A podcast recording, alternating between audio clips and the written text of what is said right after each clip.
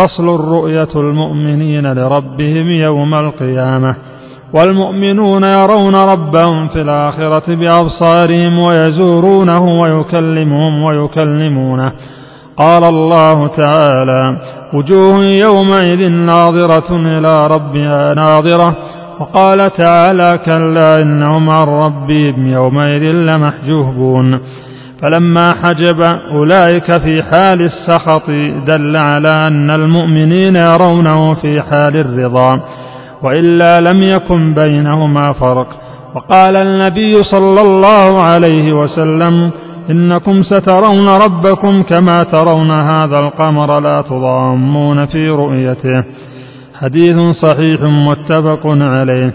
وهذا تشبيه للرؤية بالرؤية لا للمرء بالمرء، فإن الله تعالى لا شبيه له ولا نظير.